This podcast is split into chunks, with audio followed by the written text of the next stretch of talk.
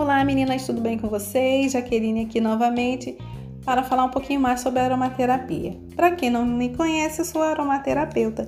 Segue lá meu Instagram, arroba Jaqueline.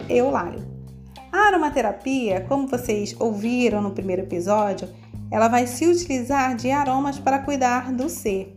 E aí, que tipo de aromas ela vai utilizar? Vai utilizar óleos essenciais, absolutos, óleos, resinas e hidrolatos. Aqui nós daremos ênfase aos óleos essenciais. Mas o que então é um óleo essencial?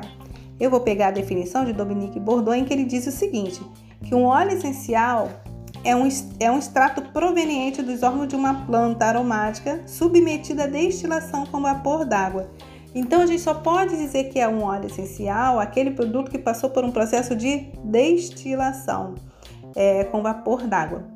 Da mesma forma que o óleo essencial ele serve para proteger a saúde e a vida da planta, seja protegendo-a de um inseto, de uma praga ou de, até mesmo de uma espécie botânica que possa ter invadido o, seu território, ele também vai servir para proteger a nossa saúde, tá bom?